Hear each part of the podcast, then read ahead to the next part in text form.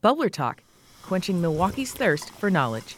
Wisconsin has a nickname. You've seen it on license plates, America's Dairyland. And in Milwaukee, you may have heard this moniker, Cream City. It intrigues Bubbler Talk listener Ann Bronfield, who asks, Why was Milwaukee once referred to as Cream City? The answer might surprise you. It has nothing to do with the dairy industry. Milwaukee is known as the cream city because of the yellow cream colored brick that were first discovered and made here in the 19th century. Josh Ballou is tour and membership coordinator for Historic Milwaukee. Those bricks were used uh, for many of the buildings and businesses, uh, breweries, schools um, throughout the 19th century.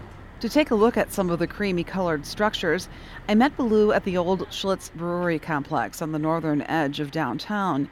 He says it's one of many places to see Cream City brick. This is just a good example, pretty much due to the size.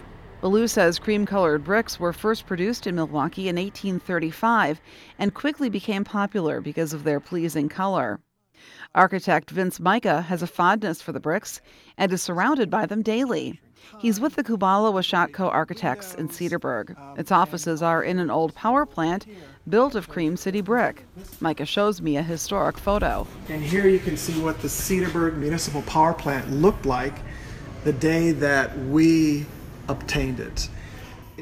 Micah says you can find Cream City brick in older buildings up and down the coast of Lake Michigan. That's where the clay to make the bricks came from.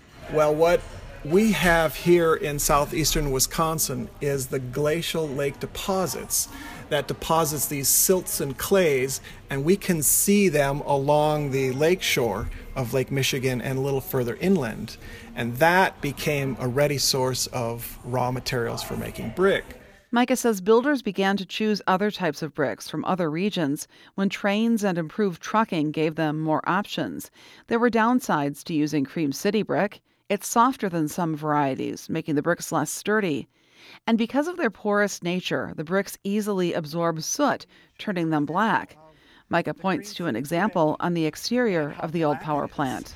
That rusty muffler down there, that used to be the outlet from the turbines, from the diesel fumes, and that black penetrated into the brick. And we did some testing on it, and we could only get so far with it. And we said, you know what? that's the history of the building. We're going to let that be.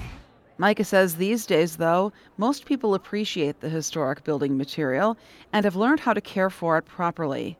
And decades after the brick's heyday, the nickname Cream City is still going strong.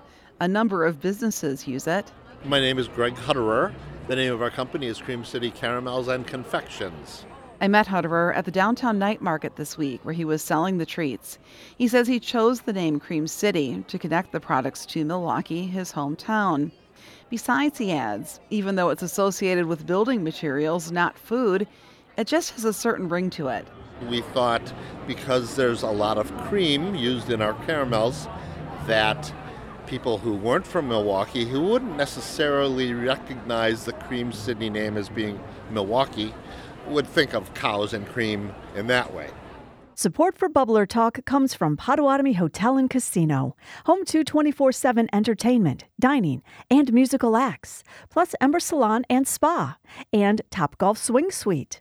More at paysbig.com. What have you always wanted to know about the Milwaukee area? Submit your question at wuwm.com slash bubblertalk.